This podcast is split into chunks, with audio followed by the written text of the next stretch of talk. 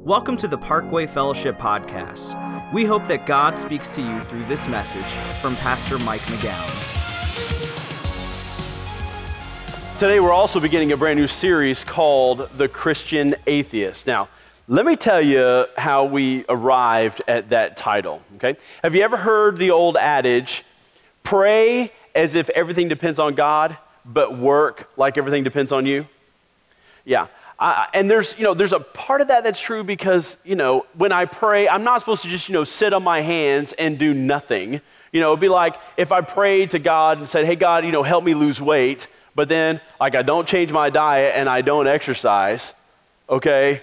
Well, God is not going to just miraculously change my pant size, okay? Well, I mean, He might, but it would, it would you know, go the other way. Um, but the problem with this whole attitude and this whole adage of, you know, praise if everything depends on God and, you know, work like everything depends on me. The problem with that is that it creates in us a dependence on ourselves and not on God. It's like I'm supposed to pray, but then not expect God to do anything. It's like I pray, but I pretend like nothing is going to happen. And I pretend like God doesn't exist and that He's not there. Well, you know what? If that's the, if that's the case, then what's the difference between that and an atheist except for the prayer at the beginning? Well, nothing. Now, here's the deal I, I don't think anybody listening today is a full on atheist. Okay? I, I, I definitely don't think that. But here's the deal if we're not careful, we can find ourselves working so hard to make something happen, and then we're just, you know, sprinkling a little prayer on top, you know, hoping that somehow that that helps. So there, there's this part of us that believes, but then there's this other part of us that feels like it's all up to us. So, you know, we, we are Christian, but yet there's a part of me that behaves like God is not there, like an atheist, and hence the term Christian atheist. Now, there's a book called the Christian Atheist, okay? It's written by a guy named Craig Groeschel, and it's a fabulous book, and I highly, highly recommend it. And uh, now, this series is not based on this book. We wrote the content of this series before we even looked at this book, but we did get permission to use the title, and we did get permission to use the artwork. Um, but the series is not actually based on this book. Now, there's a couple of topics in the series that actually are mentioned in this book, but the content is different. Look, I think what I'm saying is like we didn't just jack the book and make a series out of it, okay? I think that's what I want to try to tell you. But look, read the book. It's really good, and there's a whole bunch of stuff in here that we're not going to cover in this series, okay? So um, check out the book. Um, I highly recommend it. And that all that brings us to our message today of when I believe in God, but I make my own decisions. And this is really, really easy to do. Easy trap to fall into. Let me give you an example as many of you know, I used to be a youth pastor, and uh, when I accepted a promotion, it was my job to find my replacement to be the new youth pastor. Well, when I left and took that promotion, our youth group was running like between 400 and 450 people just in the youth group alone. And so there was like a lot of pressure to hurry up and find a replacement. Um, well, I found a guy who like, is going to be awesome. I mean, everywhere he'd ever been, all the youth groups had grown, all of them. And so, you know, he felt good about it, and I felt good about it, and I mean, everything just, you know, seemed to, you know, fit in really well. And, you know, so we made the decision. He became the new youth pastor. Now, look, I mean, I prayed about it. I mean, hello. Like, I know better than that. You know, pastor. Like, I get it. All right? But get this it was a disaster almost from the very beginning. And I'm not going to tell you, bore you with all the details, but in less than a year, the youth group went from over 400 to less than 150 people. And teenagers stopped serving in our church. They stopped inviting their friends to come to church. Teenagers stopped becoming Christ's followers. I'm telling you. Like, it, it was a train wreck from the get go. And, you know, looking back on it, I have to be honest. Like, I never, I never stopped long enough to hear from the Lord that, yes, this is the guy. I mean, the decision just made a lot of sense. So sprinkle a little prayer on top and just forged right ahead with the decision. And that's what it's like when we believe in God, but yet we make our own decisions. And uh, look, I learned a lot from that experience. Here's the first thing I learned, and this is your feeling. Write this down. I learned that when it comes to decisions, the bigger the decision, the more important God's direction. The bigger the decision, the more important God's direction. Now, look, that doesn't mean that God doesn't want to be involved in small decisions. Okay, he, he does. But you know, at some point in time, you got to draw the line. I mean, look, God does not care whether you wear blue socks or black socks today. Okay, that doesn't matter. It's not you're like, oh Lord, show me your will, blue or black. And God says, no, brown. I mean, come on. I mean, at some point in time, it gets ridiculous. But God cares about all the decisions. So, how do I know if it's a decision big enough to pray about? Well, here it is. At what point does it matter that I get God's direction? It matters that when I think about the consequences, that's when I should ask God about the decision. When I think about the consequences, that's when I should ask God about the decision. So, look, if the decision is big enough where you actually think, and you actually think, I wonder what would happen if I did this. If you, that thought ever passes through your head, then that's a decision where you should ask God. And the bigger the decision, the more important God's direction. Look, it is, it is so easy just to leave God out of decisions because the truth is, let's admit it, most of us are pretty comfortable making decisions all on our own, aren't we? Yeah. Now, sometimes we'll pray, but here's the deal. Like, if we don't get an answer pretty quick, we just forge on ahead with whatever we think is right, whatever feels the best to us. So we believe in God, but we're making decisions on our own. We make decisions like a Christian atheist. That's what we're saying. But the problem is, is that there are some decisions that carry with them some enormous consequences. You know, like, like who do I marry? Who do I date, which by the way is really important because who I marry is always someone that I eventually date, right? So who am I having, who do I have a relationship with? You know, do do I start a business? Do I go back and get a degree? Do we move so that we can make sure that we go to that school? Or do we do private school? Or do we do homeschool? You know, do we just let our kids be stupid? I mean, like, what do we do, God? Right? But so we need God to give us direction. And the more important the decision, the more important God's direction. Okay, now look, before I go any farther, if you're here today and you came to church because you really doubt that God even exists, you may or may not be an atheist, but you doubt God's exist, existence and you just came to church today because you just wanted to see, this is the perfect series for you. Because during this series, you're going to see how real God is in the day to day comings and goings of life. So this is the perfect series for you to come. So stay with us for the rest of, for the entire series. I'm telling you, it's going to be amazing. So now, the passage of scripture we're going to look at today gives us some insight into how God wants us to make decisions. And like most people, the people in this passage, they had to learn things the hard way, right? And so the consequences of the decision that they made, they still affect us today. So go ahead and um, let me catch you up what's going on before we actually get into this passage of Scripture, okay? Here's, here's what's happening um, Abram and Sarai are two people who've been married for a long time, but they can't have kids. Even though they've prayed for children their entire married lives. And at this stage in the game, Abram is 75 years old and Sarai is 65. Well, God comes to them and says, Now you are going to have a child. Now, if I was them, I'm not sure whether I'd be excited or whether I'd be panicked, right? But they were really excited, okay? They, they were thrilled at this, what was going to happen, okay? But get this, okay? Nothing happens for 10 years. Like, nothing.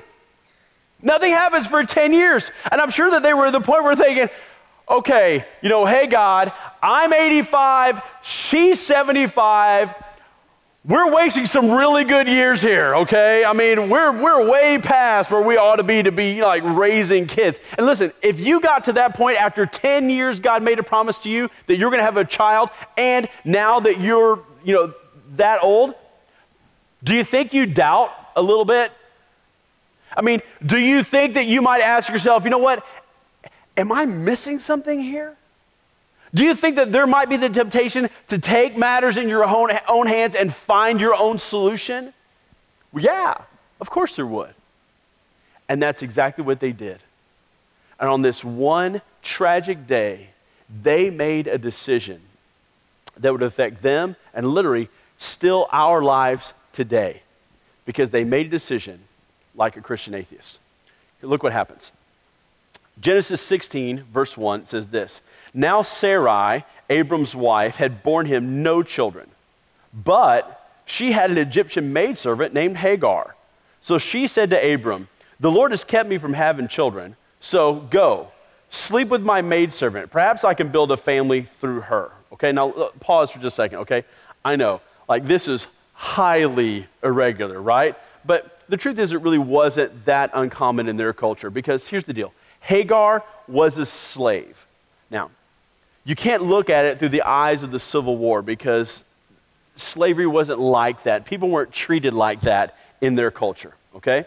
But she was considered she was considered the property of Abram and Sarai. So whatever she produced was not hers, but actually theirs. So if she had a child by Abram, then Hagar would simply be considered the surrogate, but the child would actually belong to Abram and Sarai. And that wasn't terribly uncommon in their culture, especially if some of a couple had infertility issues. Okay, so here's, here's what happens Abram agreed to what Sarai said.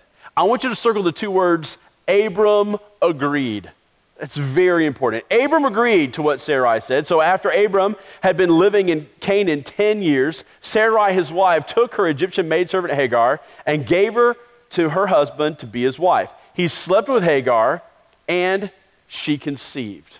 Okay, now, I want you to notice two things here. First, as far as we know, Sarai doesn't pray and ask God if this is what he wants her to do.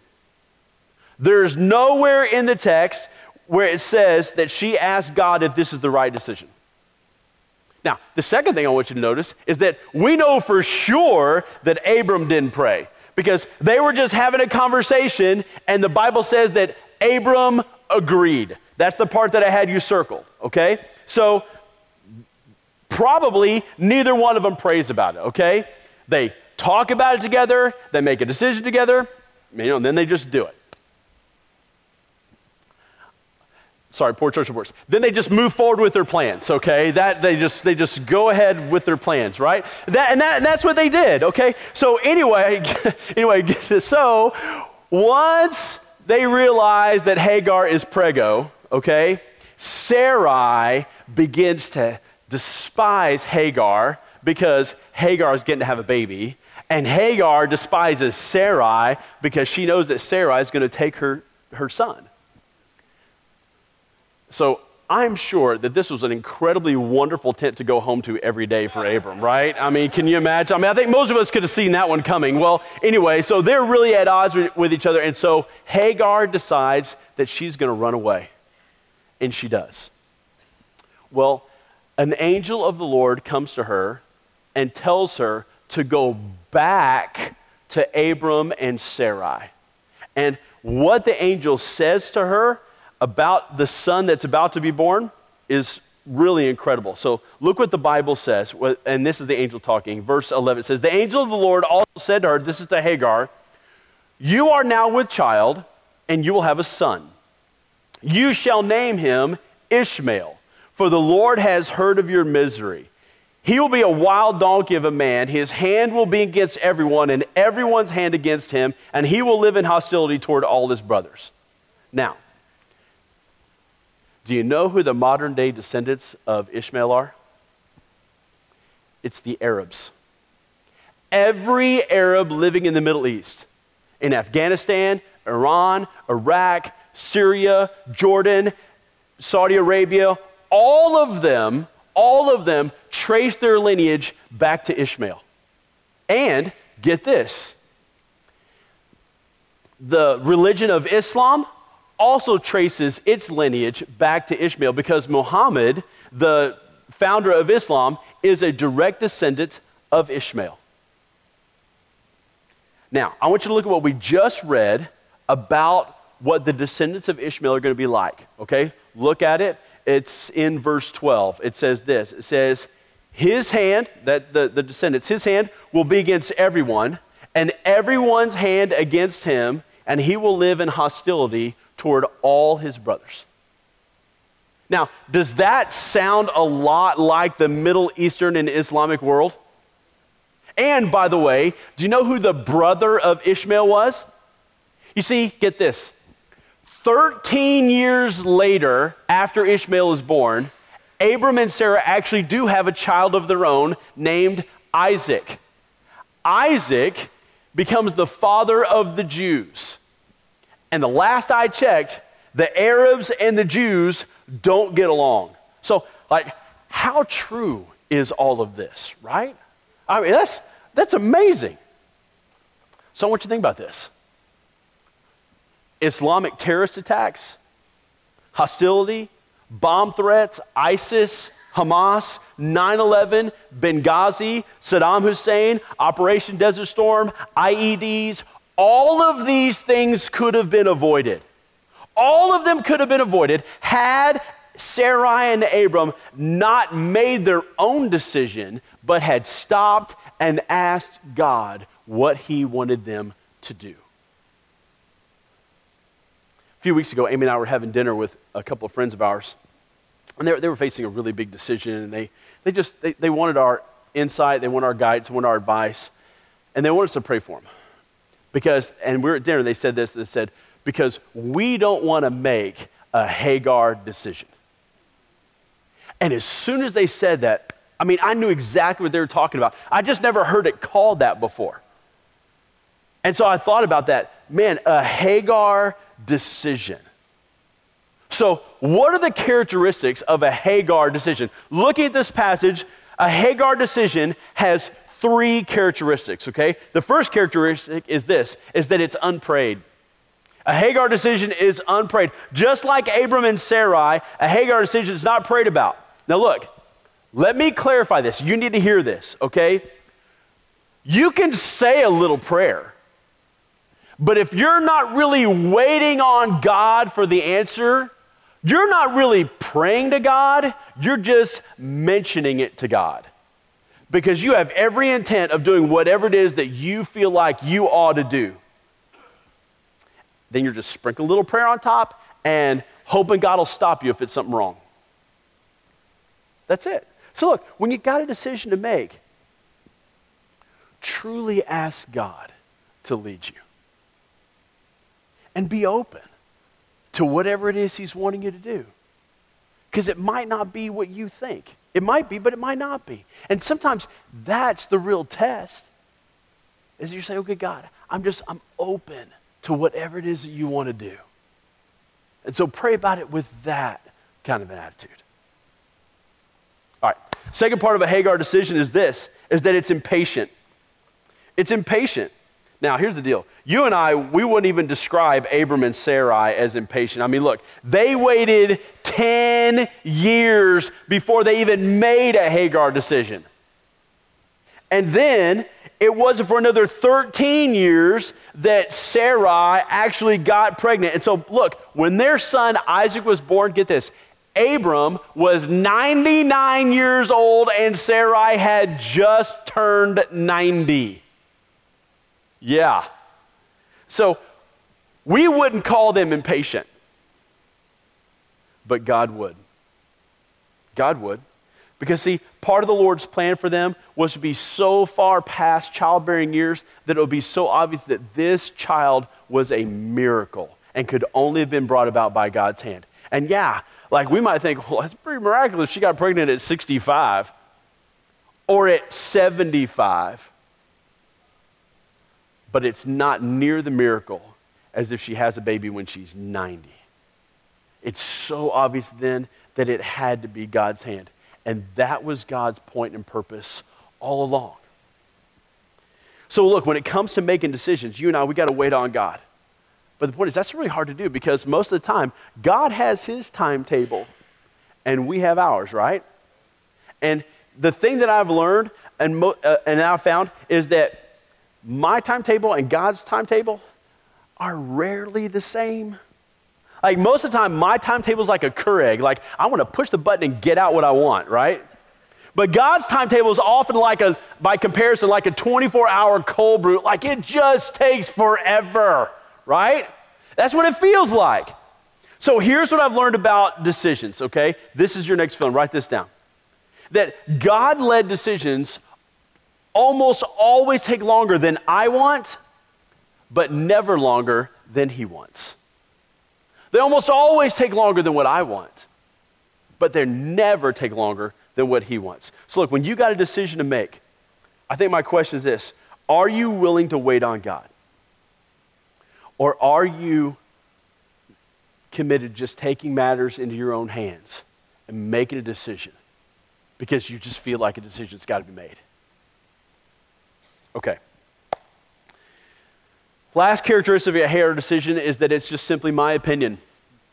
It's just my opinion. Look, Sarai gave her opinion about what she thought they ought to do. Abraham agreed because he, he shared the same opinion. So, look, when we're not praying about it and when we're impatient, it is so easy to just go with our opinion, right? Now, the flip side of that is, is that God has also given us wisdom. And he wants us to use wisdom to make a decision. So then the question for us becomes okay, how do I know if I'm just acting on my own opinion or if I'm actually using godly wisdom? How do, how do I know when I'm making a decision? Well, the answer to that actually lies in the first two characteristics of a Hagar decision. Okay? If I am praying about it and I'm really open to what God's wanting to do, and I am patient and waiting on God, if, I, if I'm really doing those two things, then the decision is not going to be my opinion. It's going to be rooted in godly wisdom. And that godly wisdom might, become, might come from something that you read in the Bible. It might come from someone that you meet in your small group who's been through the exact same experience that you've been through and say, hey, here's what happened to me, here's how it turned out. So God can use anything to impart to you godly wisdom. But you need to be committed to making sure that you're praying about it and that you're not impatient so that you don't fall into the trap of my opinion. Does that make sense? Okay. So, what are the benefits of a God led decision? Let me give them to you. I'll, I'll be brief.